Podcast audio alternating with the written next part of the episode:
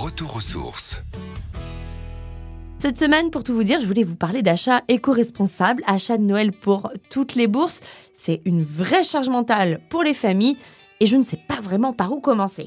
Faut pas oublier la maîtresse et mamie, leur offrir du joli cadeau. Merci mon fils d'en rajouter une couche, mais ça ne résout pas le problème. Mais maman, c'est facile. Par exemple, des bougies fait maison ou encore des petits gâteaux trop bons. Ah oui, bonne idée les bougies, des bougies faites maison. Faudra prévoir évidemment de la cire d'abeille, un colorant naturel tel que du thé ou bien des poudres végétales, un pot de confiture et une mèche en coton bio. Vous pouvez même rajouter de l'huile essentielle, on peut le faire en famille, il y a plein d'idées tutos sur internet.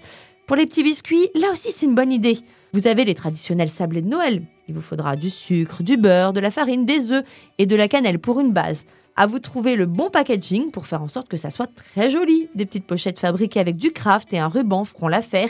Et si en plus les enfants y ajoutent des paillettes, à Noël il faut des paillettes, un dessin ou même quelques gommettes, ça fera craquer toute la famille. Enfin, pour faire d'autres économies, pensez à la planète et essayez d'arrêter le papier cadeau pour vos emballages. En effet, chaque année en France, c'est 20 000 rouleaux qui sont vendus à Noël, allant de 1,50€ à 7 euros le rouleau. Je vous laisse faire le calcul, c'est un vrai budget.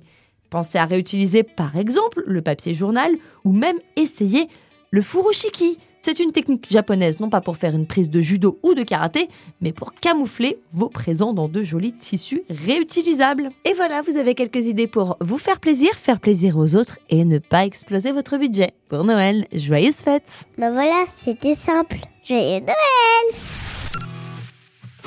Retrouvez toutes les chroniques de Sanef 177 sur sanef177.com.